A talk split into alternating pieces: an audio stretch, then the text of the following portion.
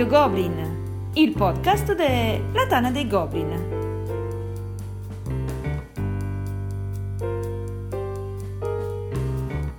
Trentottesima puntata. Il mondo è bello perché è Goblin.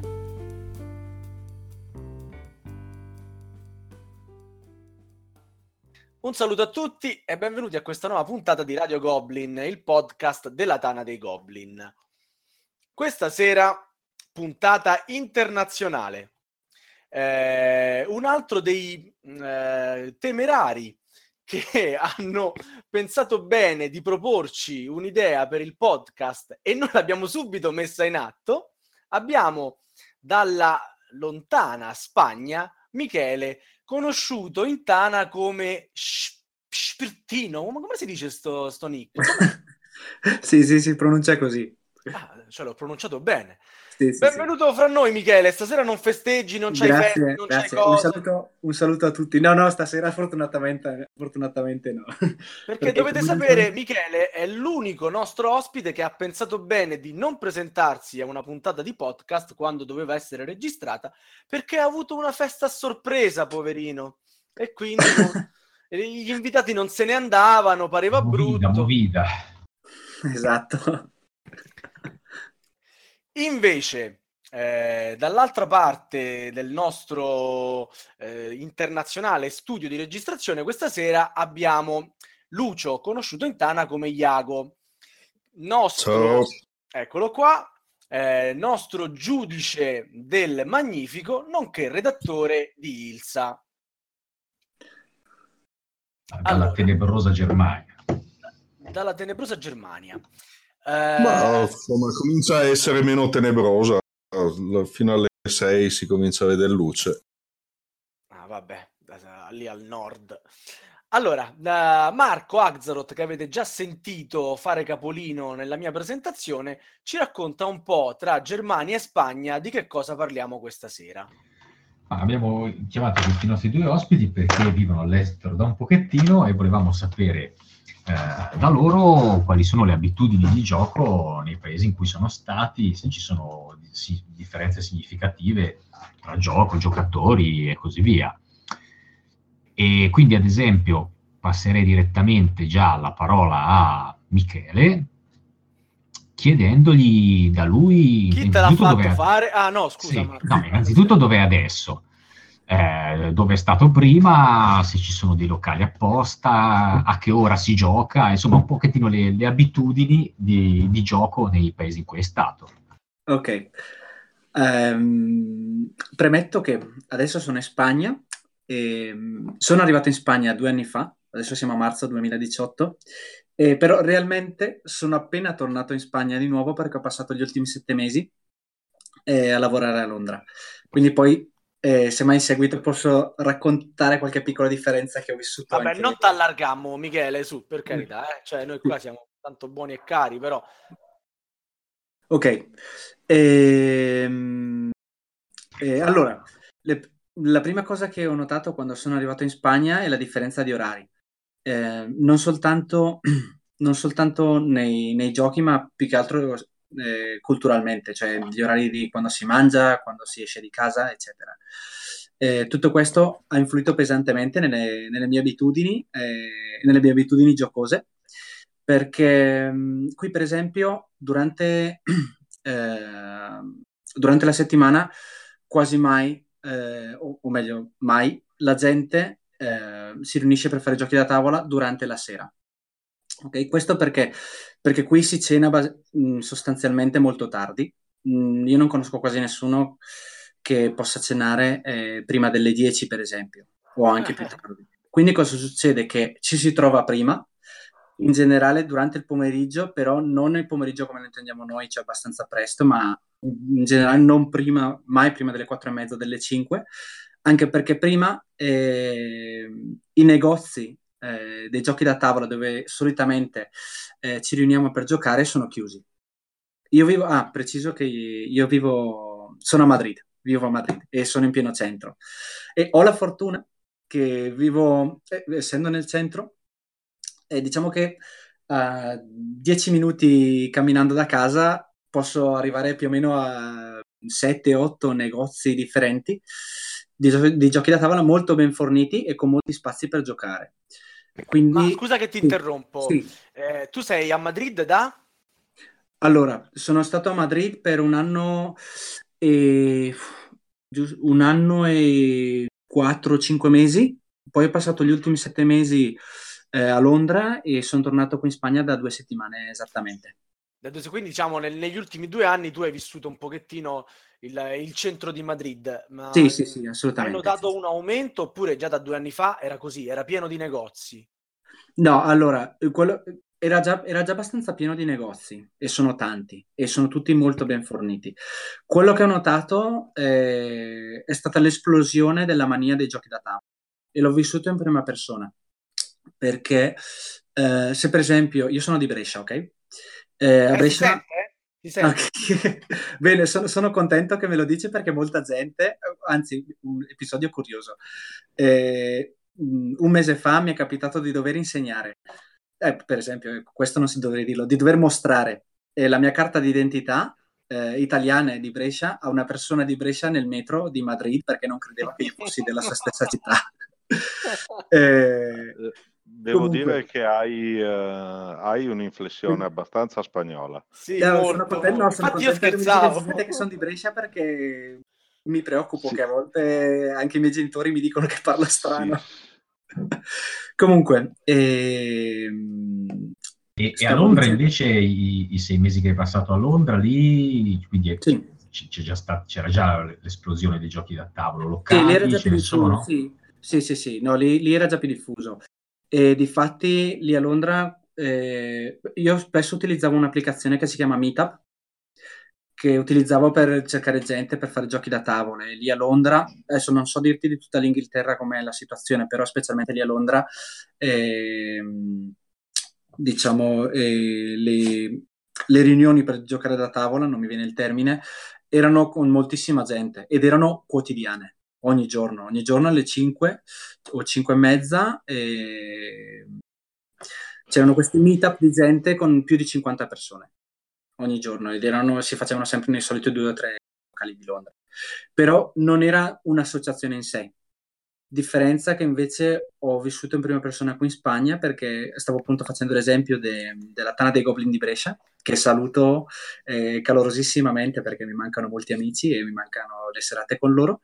Eh, qui sono arrivato che, che ho vissuto in prima persona l'esplosione di giochi da tavola perché è nata da zero un'associazione qui a Madrid, per esempio, di cui sono parte attiva adesso, che si chiama El Dado Runico, che è iniziata letteralmente da zero, da, da una persona che ha iniziato attraverso dei pubblicità su Facebook eh, e facendo pubblicità con dei volantini nei negozi qui di Madrid, eh, ha questa sua nuova idea di fondare una associazione e adesso dopo un anno siamo tantissimi, siamo talmente tanti che questa associazione si è, sparsa, si è espansa a livello nazionale, quindi hanno iniziato a nascere delle nuove sedi del Dado Unico a Barcellona, a Cordova mi sembra anche, e, ed è un mondo letteralmente in esplosione. Quando io sono arrivato non, non c'era così tanta gente che giocava. Okay. quindi, quindi come, come, orari anche in Inghilterra, però mi sembrava che tu dicessi di pomeriggio, o sbaglio? Allora, io, allora eh, no, non sbagli, però è, è molto diverso, perché lì in generale eh, comunque, cioè, la gente si ritrovava alle 5 e mezza, ok? Però eh, diciamo che era la gente che finiva molto presto di lavorare e comunque presto di giocare, ok? Cioè, alle 7, alle 7 lì si cena, o al massimo alle 8. In generale la gente, la gente, che arriva dopo cena arriva alle 7, comunque più delle 10 è difficile che la gente, o massimo alle 11 la gente non, non si ferma per giocare di più ma comu- comunque in generale è, cioè, diciamo che la parte vissuta tarda del pomeriggio, mentre tu invece quando tu inizi a giocare alle 5, qui ti rendi conto che è presto. È presto, cioè non senti la pressione di dover andare a cenare, di dover uscire per preparare la cena o tornare a casa. È l'ultimo dei problemi. Eh, per contro, c'è un fatto che, che, a me sinceramente a volte disturba, che aprendo i negozi alle 4 e mezza, alle 5, poi mh, chiudono alle 8 e mezza o alle 9 ed, è, ed essendoci riuniti per giocare nei negozi, devi, devi finirla, devi finirla perché sennò poi il negozio chiude e rimani fuori. Ed è un problema non perché puoi, poi... non puoi fare magari giochi troppo lunghi, Eh, troppo... Guarda, giusto ieri, giusto ieri abbiamo giocato a Terraforming Mars eh, in 5.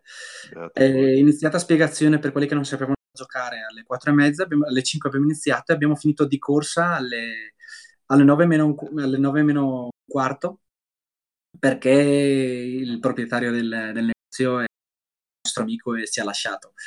Però non sempre è così, molte volte non finiamo, non finiamo in tempo e abbiamo iniziato giusti ieri alle 4 e mezza perché siamo cinque giocatori appassionati e sappiamo come funziona, però molte volte mh, c'è il problema che gli spagnoli in generale sono abbastanza tardoni. Quindi arri- spesso capita che diciamo ok, ci troviamo alle 4 e mezza per giocare, arrivano le 5 e mezza, alle 6, spiegazione del gioco e poi alla fine non si finisce. Come col podcast che, che dovrebbe iniziare alle personalmente 9 e mezza. Mi dà fastidio, però, Guarda. mi, passa- mi dà fastidio, però succede spesso.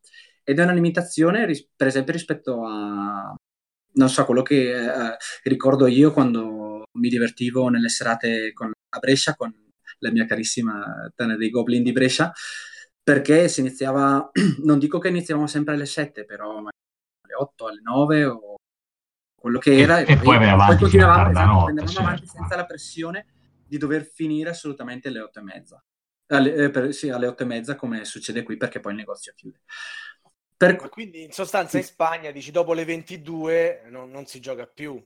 No, no, do- dopo le 8 e mezza non si gioca più. Non Durante gioca. la settimana mai, mai. Cioè, a- alle 8 e mezza finisce, finisce la giornata di gioco. Dopo le 8 e mezza sangria, dai. Sì, sì, dopo le 8 e, me- dopo le otto e mezza si torna a casa, si prepara la cena, alle 10 si inizia a cenare e, e poi la gente va a dormire tardi.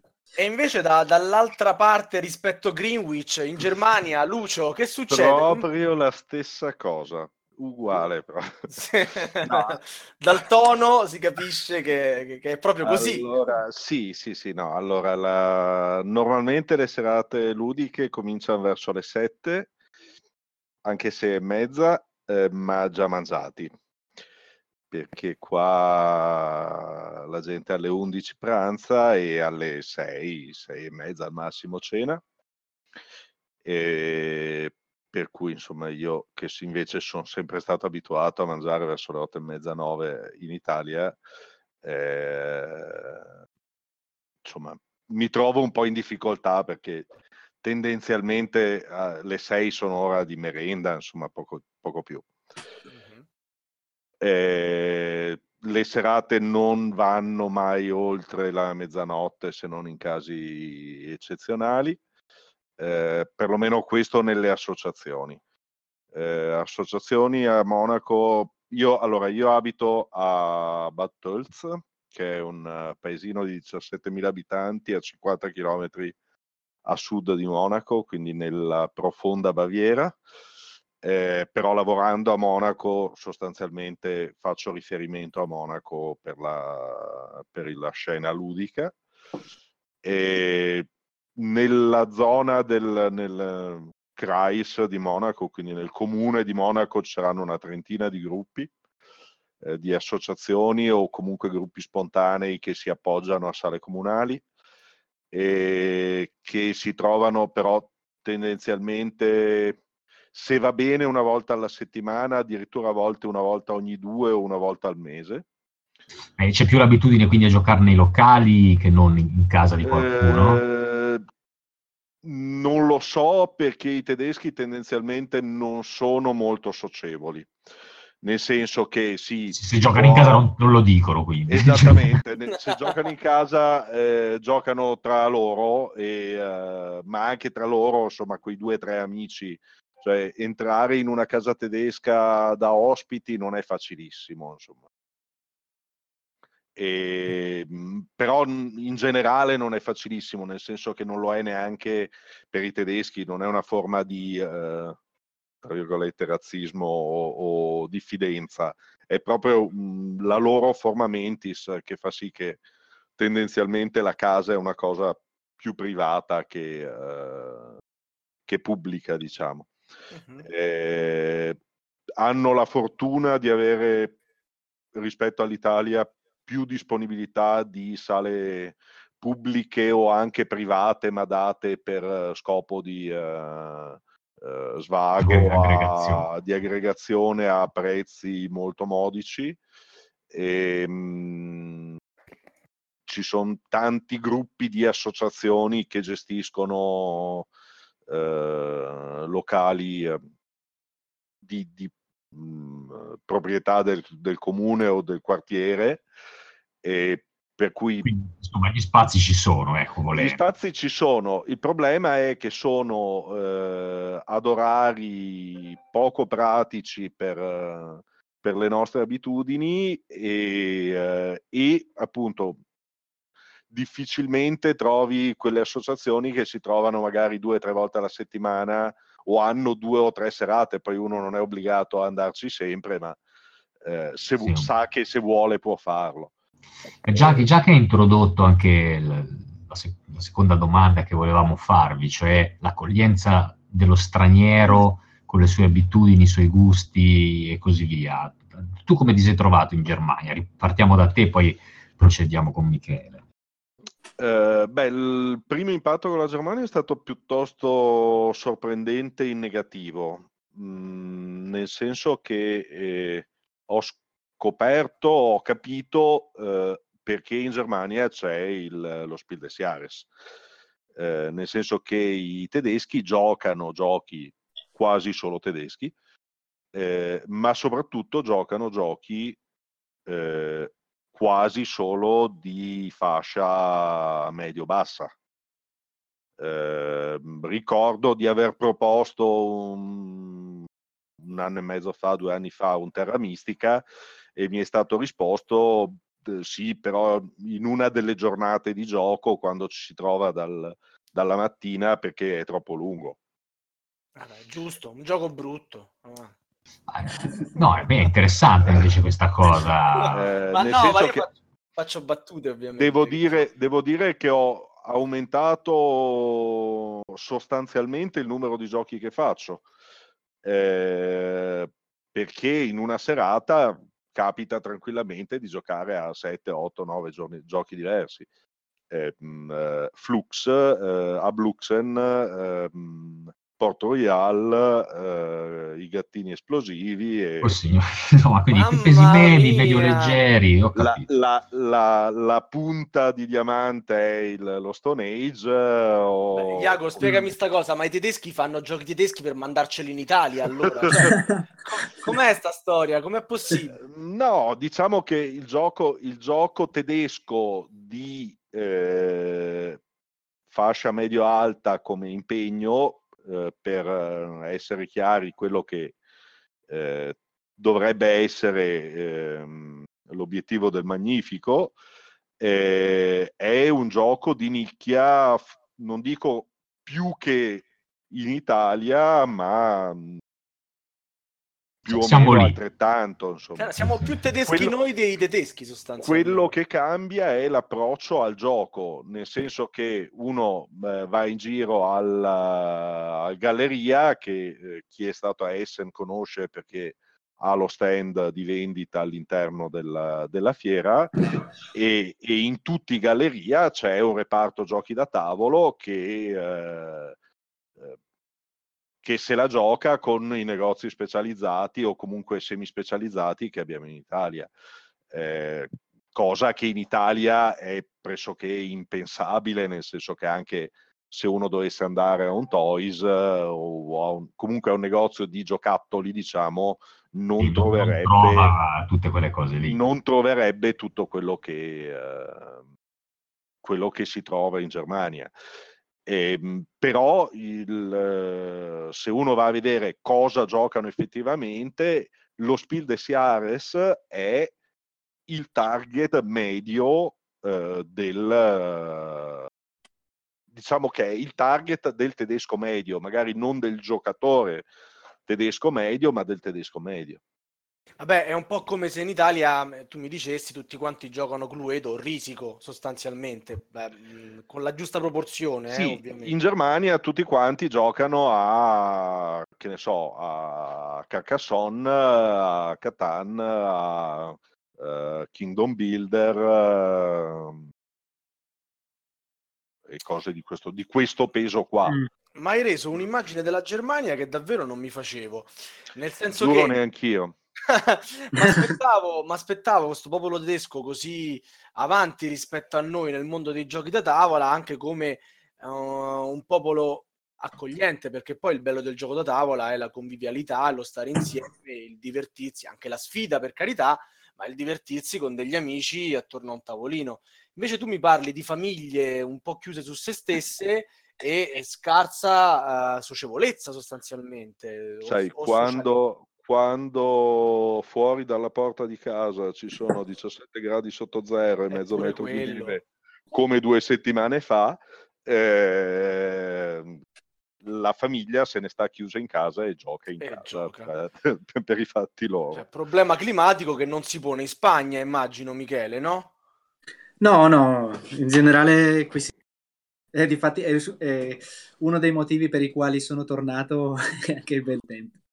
Volevo fare eh, un intervento eh, a proposito eh, di quanto detto prima anche dei, dei luoghi dove giochiamo perché ho detto che è vero che durante la settimana sempre eh, ero in negozi, però per esempio durante il fine settimana a me personalmente eh, mi hanno sempre accolto molto bene e mi è capitato più volte di andare a casa di, di amici, di amici che a volte non conoscevo neanche da troppo tempo e che poi con il tempo sono diventati sempre più miei amici, quindi a differenza di quanto affermato da Lucio in Germania, eh, a me mi hanno sempre accolto molto bene qui e non è troppo difficile andare a casa di uno spagnolo per giocare. E non è, non è nemmeno difficile che eh, ti, invit- ti, invitino a casa per giocare eh, partendo eh, dal pomeriggio, eh, solito orario verso le 5, poi si inizia a giocare magari con qualcosa di pille zero, si cena tardi e poi si iniziano con i sì, fino alle 4 di mattina e poi si... Arrivano i suggerimenti dalla regia, vedo. Sì, sì, sì, sì, arrivano i suggerimenti dalla regia perché giusto sabato eravamo a casa di un amico spagnolo e abbiamo finito alle 4 di mattina di, di provare un Kickstarter. E, e no, quindi in generale io mi sono trovato molto bene, mi hanno accolto molto bene e posso affermare che la tendenza generale è questa perché perché mi è capitato più di una volta, non è stato un caso isolato. E in Inghilterra stessa cosa?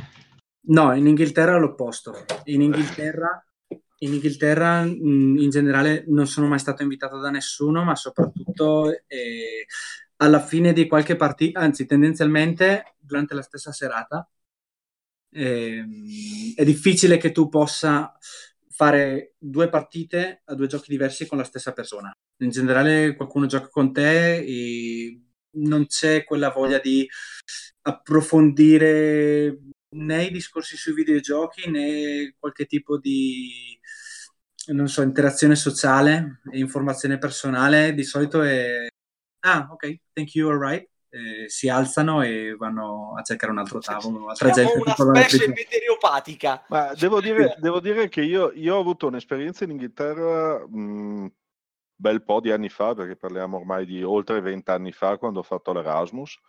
Era il periodo di sostanzialmente di Magic eh, per la maggior parte dei eh, giocatori. Per me era il periodo di Vampire eh, di Eternal Struggle, cioè il gioco di carte di eh, vampiri, che trovo uno dei più bei giochi di collezionabili di sempre. E, e mh, al, al, college dove ero avevo trovato un gruppo una, la, nell'associazione di, giocato, di, giocatori nel gaming club della, eh, del college ehm, avevo trovato un gruppo di giocatori appassionati di Vampire eh, all'epoca addirittura era ancora Jihad e, mh, con cui ci trovavamo spesso sempre gli stessi sempre a chiaro che la, la, la pill del uh, gioco collezionabile uh, dell'ultimo grido all'ultimo grido probabilmente ha aiutato. E, ehm, poi in realtà qua in Germania anche, sono anche riuscito a entrare in qualche casa di tedeschi. Ho, uh, abbiamo organizzato. Un piede di porco, però. No, no, no, non, in, realtà, in, realtà, ne ho, trova- ho trovato um, un paio di persone, non di più, eh, molto anche comunque disponibili che, che eh, cu- cucinavano anche quando, quando, quando ci trovavamo a casa loro e devo dire anche abbastanza bene rispetto alla media locale. E abbiamo fatto tutta la campagna di uh, Pandemic Legacy, prima stagione, adesso stiamo facendo la seconda stagione. E, um, Beh, insomma, nel, frattempo, nel, frattempo, si è inserito un italiano eh, mandato dal buon Dave uh, Maragoni che devo, devo, ancora ringraziare per avermi eh, fornito un complice valido. Vabbè, insomma, quindi comunque riuscite bene o male a fare anche giochi che, che vi interessano, quelli a cui tenete voi, non dovete sempre per forza sottostare alle abitudini del luogo. No, no, insomma, con un po' di fatica, ma ci si riesce. Ma tu hai importato un po' di italianità lì in Germania, nei giochi, nella, nel modo di porsi, o hai, hai subito la, la, la, fauna locale? No, allora diciamo che ho cercato di uh, fare un po' di cose, eh, anche perché ci sono dei periodi dell'anno, in particolare quello dopo Essen, in cui io per... Uh, per obblighi morali nei confronti del uh, Magnifico e di, uh, di Ilsa, eh, devo provare determinati giochi, nel senso che eh, tornando in Italia una volta ogni mese, mese e mezzo, eh, la maggior parte dei, uh, delle prove su strada dei giochi che devo commentare su Ilsa e dei giochi che devo provare per, per il Magnifico e, e devo cercare di convincere i, i locali a provarli. Eh, certe volte ci riesce, altre volte è un po' più difficile. Insomma. E Michele invece, che, che, quindi ben detto che avete una limitazione in base al tempo, ovviamente, ma bene o male riesce a fare sì, un po' di però tutto. Questo, sì, questo durante la settimana. Durante la settimana, nel fine settimana eh, come ti ho detto, non è difficile andare a di gente di qui per giocare perché sono tutti molto, molto disponibili, molto, molto cordiali e gentili e in genere non è, non è come, come ci ha indicato Lucio in Germania, nel senso che qui io non mi posso lamentare per la tipologia di giochi che giochiamo. C'è, c'è interesse per provare di tutto e eh, ti dirò di più che eh, in generale c'è una tendenza a provare più American di quanta ne ho incontrata in Italia. Qui, ah, a proposito, qui eh, i giochi che noi chiamiamo German, qui li chiamano giochi euro, i giochi che paese, noi chiamiamo... Un paese evoluto, la Spagna, dove si I gioca giochi noi... sì, i giochi che noi chiamiamo American, qui li chiamano Ameritrash. Però c'è molta gente, c'è molta gente che li gioca. Vabbè, e... calcola adesso Michele, non per fare il, la, il professorino, ma American è proprio la contrazione di Ameri, Ameritrash sostanzialmente. Quindi... Sì, sì, sì, no, però il fatto è che qui cioè, esiste solo un modo per per chiamare, quello che voglio dire solo è che non, non ho mai sentito nessuno che chiami i giochi. Io, io, in Italia almeno sempre ho sentito tutti che li chiamano American o German e qui sempre solo è Euro o, o Ameritrash. O Ameritrash. Sì. Qui invece i giochi che noi chiamiamo German uh, si chiamano giochi, eh, quelli che noi chiamiamo American, non, secondo me la maggior parte non ha più pallida idea di cosa siano. Eh, anche se, ad esempio, quello, che, quello con cui a, abbiamo fatto la campagna di Pandemic Legacy è un uh, appassionato GMT. Mm, abbiamo provato uh, Churchill, ho provato Labyrinth, gli ho rabaltato il tavolo in faccia. E, mh, per cui lui è una, questa persona è una, diciamo, un, un po' diversa rispetto alla media. Eh, se uno va in un'associazione e parla di giochi American, mediamente gli domandano, insomma, che stai a. Sì. Volevo, se posso, volevo solo aggiungere una piccola curiosità riguardo ai luoghi di gioco, che è, una, è abbastanza una novità qui a Madrid, però giusto da un anno adesso, che l'hanno aperto a marzo dell'anno scorso, e a, a 15 minuti di camminata da casa mia, hanno aperto un nuovo bar che si chiama Epic Board Game Café, che c'è sempre molta più gente, nei fine settimana è pienissimo, è aperto tutti i giorni nei fine settimana fino alle 2 di notte e dentro hanno tipo 1200-1300 giochi da tavola di tutti i tipi. Ed è un posto che sempre più gente qui a Madrid eh, utilizza per fare eh, le serate dei giochi da tavola, soprattutto nei fine settimana. Mi è capitato più di una volta di andare lì, di andare lì con amici perché è davvero molto, molto, molto, molto ben fornito e per soli 3 euro eh, ti metti lì e puoi giocare a quello che vuoi. Tra l'altro, eh, la cosa interessante è che hanno dei tavoli speciali per, per, i, per, i, giochi da tavola. Che cosa significa? Che hanno un fondo che sembra più o meno come quello dei, tavi, dei tavoli da biliardo, ok? Però è, è come un doppio fondo.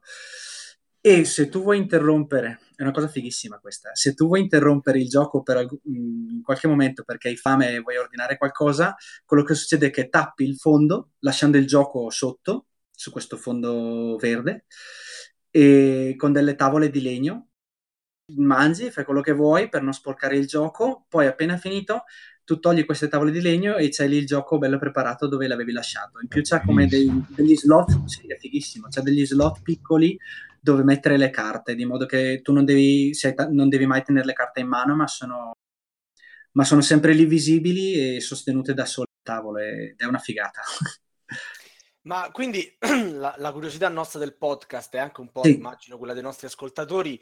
Sì. Eh, noi adesso in Italia stiamo vivendo questo momento di boom in sì. cui effettivamente arrivano tutti i giochi dall'estero, le campagne Kickstarter hanno dei punti euro-friendly e via discorrendo. La, il mondo in generale de, dei media eh, un po' si è accorto di questo fenomeno e lo segue. Voi che eh, Iago in Germania e tu in Spagna vi trovate in dei posti, beh, Iago è un po' eh, la, l'antico paese del, del, gioco da tavola, tu ti trovi in un posto in cui sicuramente eh, si è due passi avanti rispetto all'Italia. Il mondo Qui il vincitore, il vincitore dello Spiel des Jahres viene annunciato al telegiornale. Ecco, per esempio. Ah, okay. Io ho scoperto chi ha vinto, io ogni anno scopro chi ha vinto il tele, il, lo Spiel des Jahres perché me lo dice la, il giornale radio la mattina.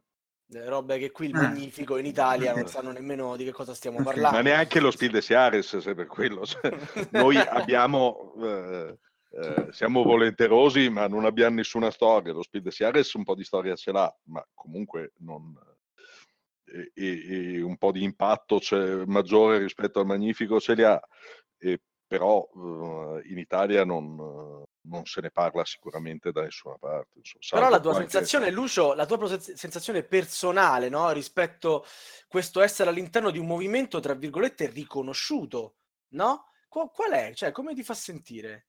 Cioè, se io qui in Italia parlo di giochi di, tala, di tavola, mi guardano ancora un po' tutti come la mosca bianca. Come no, quella, strano, quella, è una no? bella sensazione, nel senso di sapere, cioè, poter parlare di alcune cose. Chiaro che se parlo di, eh, non so, dei giochi di Eklund, eh, la, la, gente mi guarda con gli occhi un po' fuori dalla testa. Eh, ma se parlo di Carcassonne eh, o di Catan, nessuno batte ciglio, nessuno fa un plissé. Eh, e magari la risposta è anche una risposta eh, sensata, intendo, no? Cioè, non è che... Sì, sì, tendenzialmente eh. sì, cioè più o meno c'è una buona percentuale di persone che l'hanno almeno, almeno visto e altrettante almeno provato, insomma. Per cui sa, hanno un'idea di cosa si stia parlando. Michele, invece da te, al di là dei negozi o dei locali specializzati, ad esempio, che ne so, nel, nel supermercato c'è il, il, il gioco da tavola? Scaffale, sì, con i giochi da tavola? No, o... no, no, purtroppo no, no, no. Quindi ancora lì, diciamo, an- quella parte deve svilupparsi un po' anche. No, non è, sì, sì, no. Cioè, quello che voglio dire è che si è sviluppato tantissimo, però comunque c'è ancora tanta gente che se gli dici giochi da tavola pensa al mondo c'è ancora tanta gente così, ma in generale si sta espandendo tantissimo. E ricollegandomi al discorso che state facendo riguardo ai media, allora io purtroppo non posso dare un, una opinione, eh, più, che, più che un'opinione, un, un riscontro eh, veritiero eh, riguardo a come si rapportano qui i media, più che altro la televisione con i giochi da tavola, perché in generale non guardo mai la televisione. Però quello che posso dire è che sicuramente per quanto riguarda il mondo internet sono molto attivi e soprattutto per quanto riguarda i canali YouTube. Ce ne sono mille, ce ne sono mille e ne nascono. A me, per esempio, è capitato eh, più volte di giocare eh, qui nei, nei, negozi di Madrid eh, a un tavolo dove di quattro giocatori, tre erano gente che, faceva canali, faceva, fa video di YouTube dei giochi da tavola, ce ne sono tantissimi, hanno tanti nomi interessanti, divertenti, il baul del tempo, eh, Analysis Paralysis. Eh, e... Ce, ne sono tanti, ce ne sono veramente tanti, ce ne sono veramente tanti. Quindi per quanto riguarda almeno il mondo internet sì che si sta parecchio, per i video, dimostrazioni di giochi, recensioni e quant'altro sì. E, e, come scena diciamo di, di giochi sono esterofili o, o, spingono molto sui giochi spagnoli, fatti allora, autori generale, spagnoli? Al, allora, ho incontrato un po' di tutto. Però, Ad esempio, ci sono case editrici spagnole che, che, localizzano giochi stranieri? Sì, sì, sì, sì. Allora, in generale, quello che ho notato io tra i miei amici è che si tende molto a pubblicizzare il gioco spagnolo. Dato che stanno nascendo sempre più autori eh, spagnoli, si tende in mia opinione, un po' troppo a, a promuovere eh, i giochi spagnoli anche attraverso piattaforme locali. Mi viene per esempio in mente Berkami, che è una sorta di Kickstarter locale che funziona in Spagna, senza guardare troppo alla qualità del gioco, addirittura a volte prima di provarlo, eh, solo perché è spagnolo. E, o addirittura mi è capitato anche di avere discussioni con degli amici che solo perché il gioco non era stato tradotto in spagnolo non volevano sedersi per provare a giocarlo. Soprattutto mi riferisco ai giochi, eh, ai giochi in inglese non tradotti in spagnolo. Mi è capitato più volte. Sì, sì, no, no, mi è capitato a volte avere discussioni. Cioè il campanilismo non è, guarda, non è, non è la, regola, la curiosità non è, non è la regola, eh, non è la regola perché non è la regola, però mh, ho incontrato, per esempio, rispetto all'Italia, ho incontrato eh, maggiore restio per sedersi a giocare giochi in inglese che non siano stati tradotti. Sì, sì, sì. Hai, hai, ho degli amici nella mia associazione che davvero non vogliono sedersi se il gioco non è in spagnolo. Clamoroso. Beh, mi immagino invece in Germania, Lucio, a questo punto, dove i giochi German si chiamano giochi e basta, Figuriamoci se... sì, eh, ma devo dire che ad esempio ho visto, mi è capitato di eh, sentirmi pro- proporre qualche gioco italiano, eh, però giochi italiani eh, diciamo sdoganati tipo eh, Marco Polo. Ecco, stavo per dire Marco Polo, sai, esatto. Marco, po- Marco, Polo è, uno, è un gioco che ho visto giocare abbastanza spesso eh, mi è stato proposto Railroad Revolution. Uh-huh. Eh, per cui il, uh, non, c'è, non, c'è, un particolare pregiudizio, insomma, devo dire. Eh, però, però sicuramente è, il genere, cioè non è, non è la, il problema non è la provenienza, il problema è il tipo di gioco, secondo me. Cioè, eh, il gioco American non è nelle loro corde. Eh, a me non dà fastidio perché tendenzialmente non, lo, non è neanche nelle mie, eh, però è, è, abbastanza notevole questa cosa, insomma. La, la, mancanza di giochi, se non in gruppi particolarmente rari, di giochi non di stampo tedesco, diciamo. Mm. Ok, e... Michele, c- c'è qualche episodio buffo, qualcosa di, di simpatico di, o di strano che ti è capitato nelle tue esperienze ludiche all'estero? Allora, eh, devo pensarci un secondo. Eh, Cosa mi è capitato? Ah, passiamo la parola a Lucio di nuovo. Sì, sì, ci penso un attimo. Ma, ma che, le facciamo meglio. fare le scalette mesi prima? no, che ci ho, pensato, ci ho pensato, ma non cioè, mi veniva in mente niente. Cioè, non è oggi interroghiamo Michele, vieni tu, cioè, non è così. è un mese no, no, che, che la conosci sta domanda. Sì, sì, sì. No, no, che ci, sto pe- ci, ci, stavo pensando anche nei giorni scorsi, ma non mi veniva in mente. Eh, purtroppo ti hanno interrotto con la festa, quindi. esatto lì ormai c'eri e ti hanno distratto. Esatto. Lucio, fai vedere come si risponde a questa domanda. esatto. Dai l'esempio. No, è che me la, so, me la sono giocata, me la son giocata prima. Eh, quella, del, quella, della partita mistica troppo lunga mi ha, mi ha, ha segnato. Mi ha veramente segnato abbastanza. So, non, non stavo proponendogli un 1830 o Uh, che ne so, un Civilization.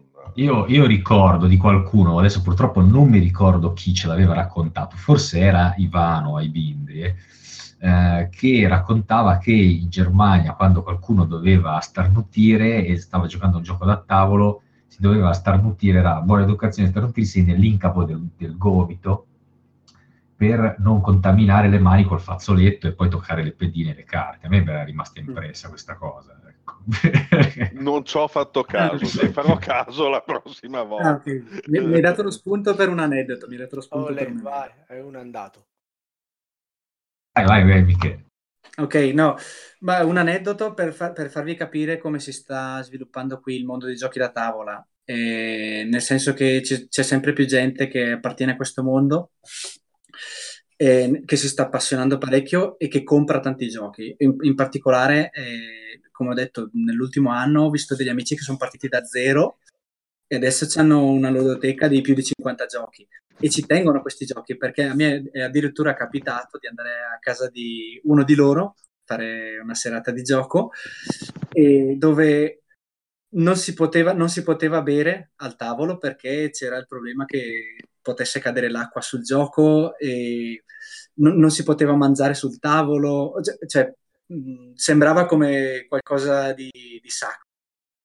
E è, una cosa, è una cosa che mi ha stupito, è una cosa che mi ha stupito, nel senso che... Eh beh, ma lì tutto il mondo è paese, anche qua non è che, che sia tanto diverso. Eh. Sì, sì, sì. Po- eh, posso sì. simpatizzare con l'approccio, essendo, avendo subito un'inondazione al tabellone di Terra Mistica una delle ultime lagne. Ma ce l'hanno proprio con Terra Mistica in Germania.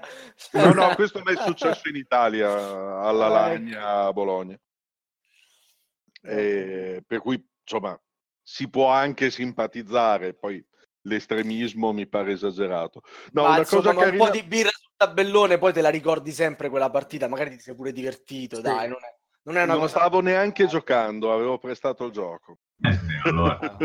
allora, allora, va bene. No, una cosa buffa che mi è capitata ehm, al di fuori, in realtà è legata al mondo del gioco, ma è al di fuori della serata di gioco, è stata durante una delle ultime mat trade tedesca, eh, in cui dovevo scambiare un gioco con... Uh, no, in cui nelle, nel, nella lista della mat trade avevo indicato che eh, avrei spedito gratuitamente in tutta la Germania e ero disponibile a, a scambi a mano eh, nella zona di Monaco. Cioè... Guarda, ti faccio solo un piccolo inciso perché magari non tutti i nostri ascoltatori sanno cos'è la Matrade.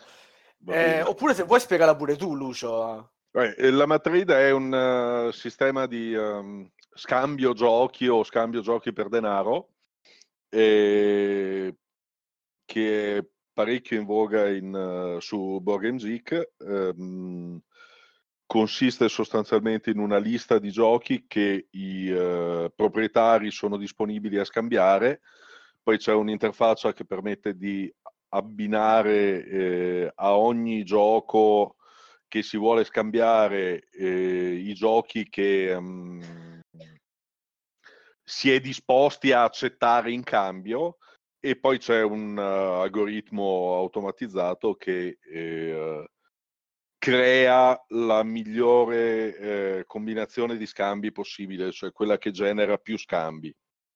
E dopo aver uh, visto i risultati, uh, la gente si spedisce i giochi o, o si scambia i soldi e così i giochi vengono eh, messi in circolo, diciamo, da chi non li usa più o chi si trova a non averne più bisogno.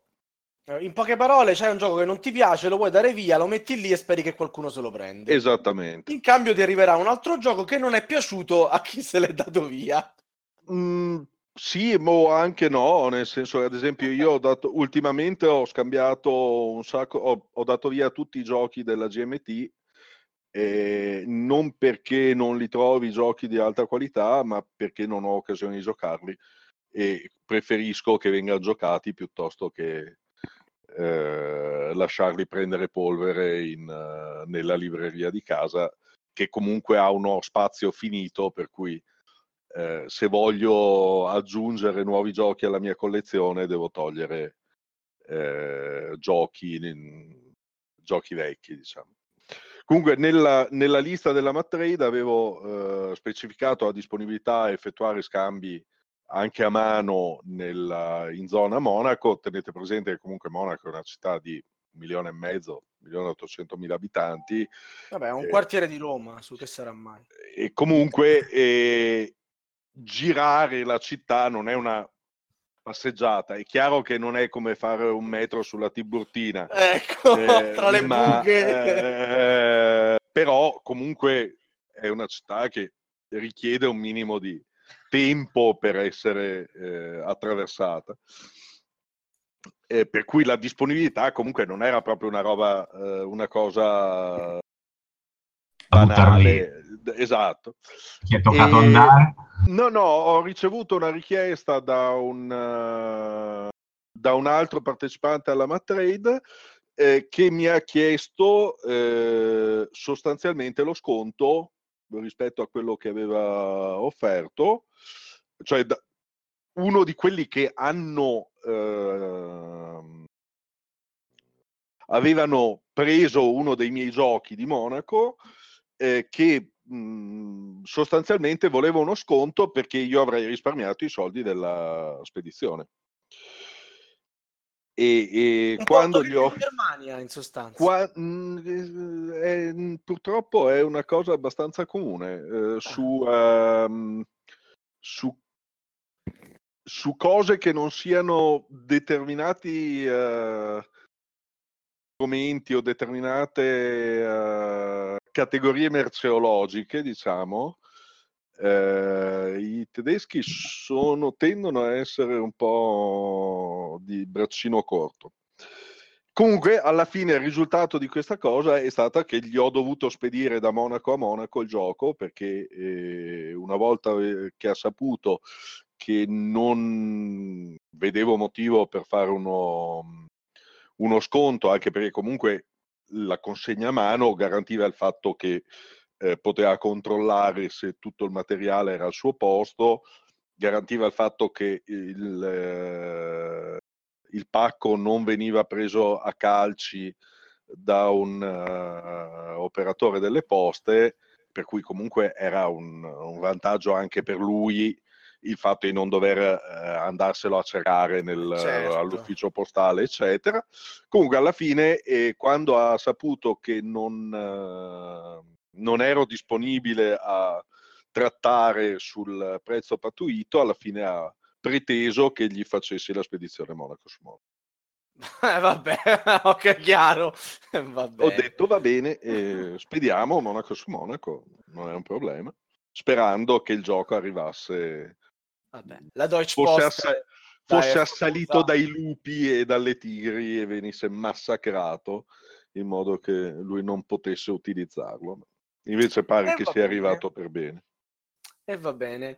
Noi intanto vi ringraziamo per la vostra disponibilità e per le curiosità eh, che ci avete raccontato. Michele, non ti sei ricordato un episodio da raccontarci? No, adesso sì, mi è venuto in mente, ah, sì. Questo è divertente. Okay. È divertente davvero. Allora, e, niente, qui a Madrid c'è un parco bellissimo, che è il Parco del Retiro, ed è davvero, davvero molto grande. E c'è un lago in mezzo, tantissimi prati, ed è, è un, un, parco molto amato dalla gente di qui. E niente, un pomeriggio, una domenica eh, estiva, mi trovo lì per fare giochi di carte eh, con la mia ragazza Alejandra e un nostro amico dell'associazione. E niente, stavamo giocando a Takenoko. E... Erano quasi le 8, però qui in Spagna alle 8 c'è ancora luce in generale. E niente, stavamo giocando, eravamo in mezzo al e c'era il problema che questo nostro amico eh, aveva bisogno dell'acqua per irrigare. Adesso non mi ricordo esattamente le regole del gioco, però c'è bisogno, mi sembra, di irrigare per far crescere le canne di bambù o qualcosa del genere. Sì. E sì, ed è successo un fatto molto curioso perché continuava a invocare eh, l'arrivo di queste tessere ehm, o carte per, per l'acqua che non gli arrivavano mai e finalmente e all'improvviso si sono accesi gli spruzzini nel prato dove stavamo giocando, così che sono stati, sono stati irrigati. Eh, è stato irrigato tutto il gioco, che poi è diventato ingiocabile, comprese le carte, eh, i pupazzini e quant'altro. e con, tutt'oggi lo prendiamo in giro per questo. È rimasto solo il panda. Eh, ci credo, ha fatto la danza della pioggia praticamente. Sì, sì, esatto, esatto. Siamo eh, usciti tutti fradici da quel pomeriggio lì. Dai, è valsa la pena aspettarti. Alla fine è rimasto quello per cui tutti hanno comprato il gioco. Il, pa- il panda, sì. sì, esatto. Beh, giusta osservazione. E va bene, come dicevo, insomma, vi ringraziamo per la vostra disponibilità, per i racconti che ci avete fatto, ma non pensate di cavarvela così facilmente, arriva il domandone finale, sì. quello che tutti i nostri ospiti proprio, non, non, non, e Elianto soprattutto, non vedono l'ora di, di ricevere. Vabbè, ve la cavate con una domanda facile, facile, facile. Qual è quel gioco da tavola che eh, se ve lo proponessero eh, sareste pure capaci di alzarvi e andarvene piuttosto che giocarlo? Michele, dici il tuo, dai. Qual è quel okay, gioco allora, così realtà, brutto che tu non reggi? Ok, in realtà ne ho due. E un, uno è un gioco e l'altro è una categoria di gioco, anche se non proprio. Il primo gioco è Icono di Catan, ed è curioso che io lo dica. Bravo, risposta esatta, perché, bravo! perché, perché, è un gioco... Eh, è un gioco che mi ha permesso di entrare nel mondo dei giochi da tavola e l'ho giocato tanto all'inizio, ma poi sinceramente con il tempo, con l'esperienza, eh, conoscendo più giochi ho capito quanto in realtà fosse stupido e ingiusto e quindi per me ormai lo trovo insopportabile. Non, non ce la faccio a sedermi e pensare di giocare ai coloni di Catan per, per giocare solo per, solo per lanciare i dadi e per vedere quanto purtroppo le simpatie o le conoscenze eh, influiscano troppo nel, nella partita. E la seconda eh, cosa che volevo dire, che non, non so quanto in realtà sia relazionata con la domanda, ma voglio dirlo, sono i giochi di ruolo perché non sopporto il fatto che si possono interpretare le regole, non sopporto il fatto che esista un master che nasconda il dado e possa dire una bugia sulle, sui risultati dei dadi. A me piace troppo giocare con le regole, le regole devono essere chiare e precise. Non conosci i giochi di ruolo moderni allora? Non, ci, non, faremo, eh, ci, faremo, una puntata. Ci faremo una puntata questo, questo, forse, guarda, forse, forse hai ragione, forse hai ragione, ne ho provati un paio, però eh, la, mia, la mia idea è che io non posso giocare a qualcosa che eh, abbia bisogno di un master, dove ci sia bisogno di interpretazione. Ecco, qua me, dedicheremo una puntata a per cosa. me le regole, le regole di un gioco devono essere chiare e non interpretabili. Tutto qui.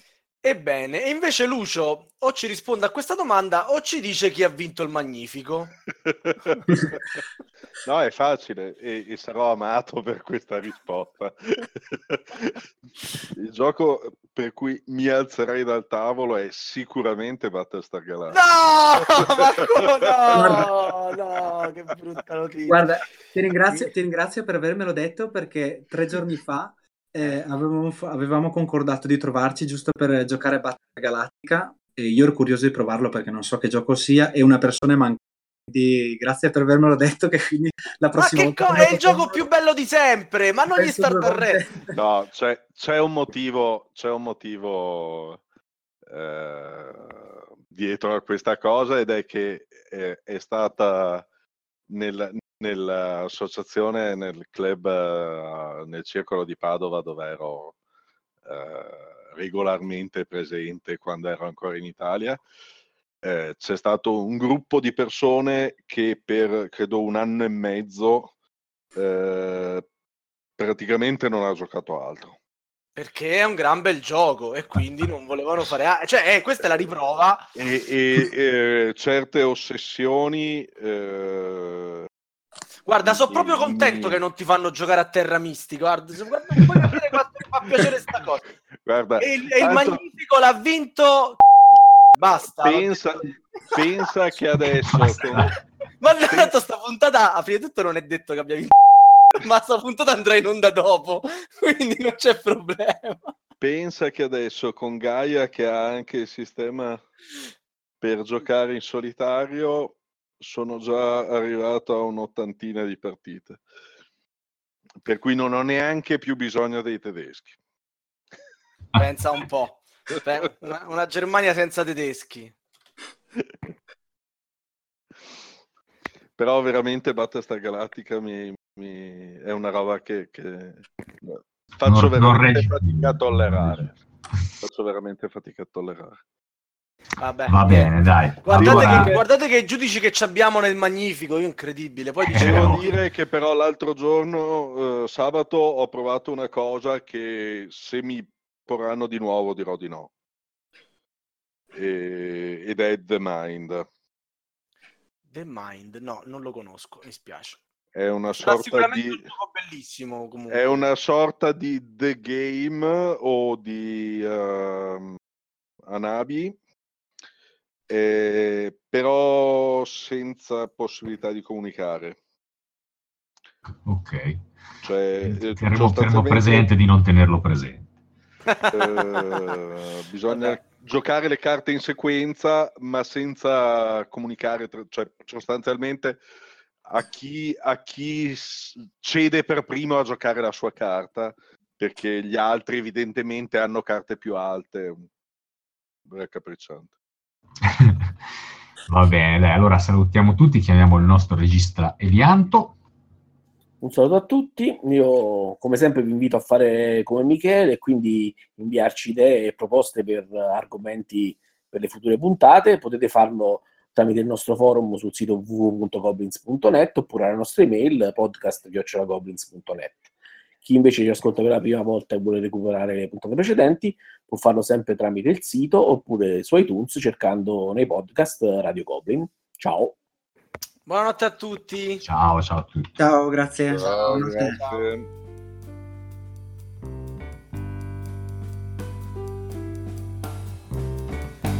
Avete ascoltato Radio Goblin, il podcast della Tana dei Goblin.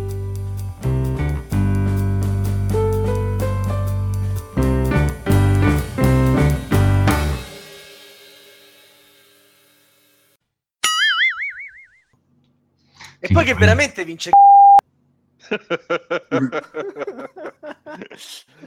Io mi sono buttato sul più papabile. eh, Marco che- mutismo, ovviamente. Sì, sì, no. Marco, rimane qui, rimane. Secondo me vince Gloomhaven.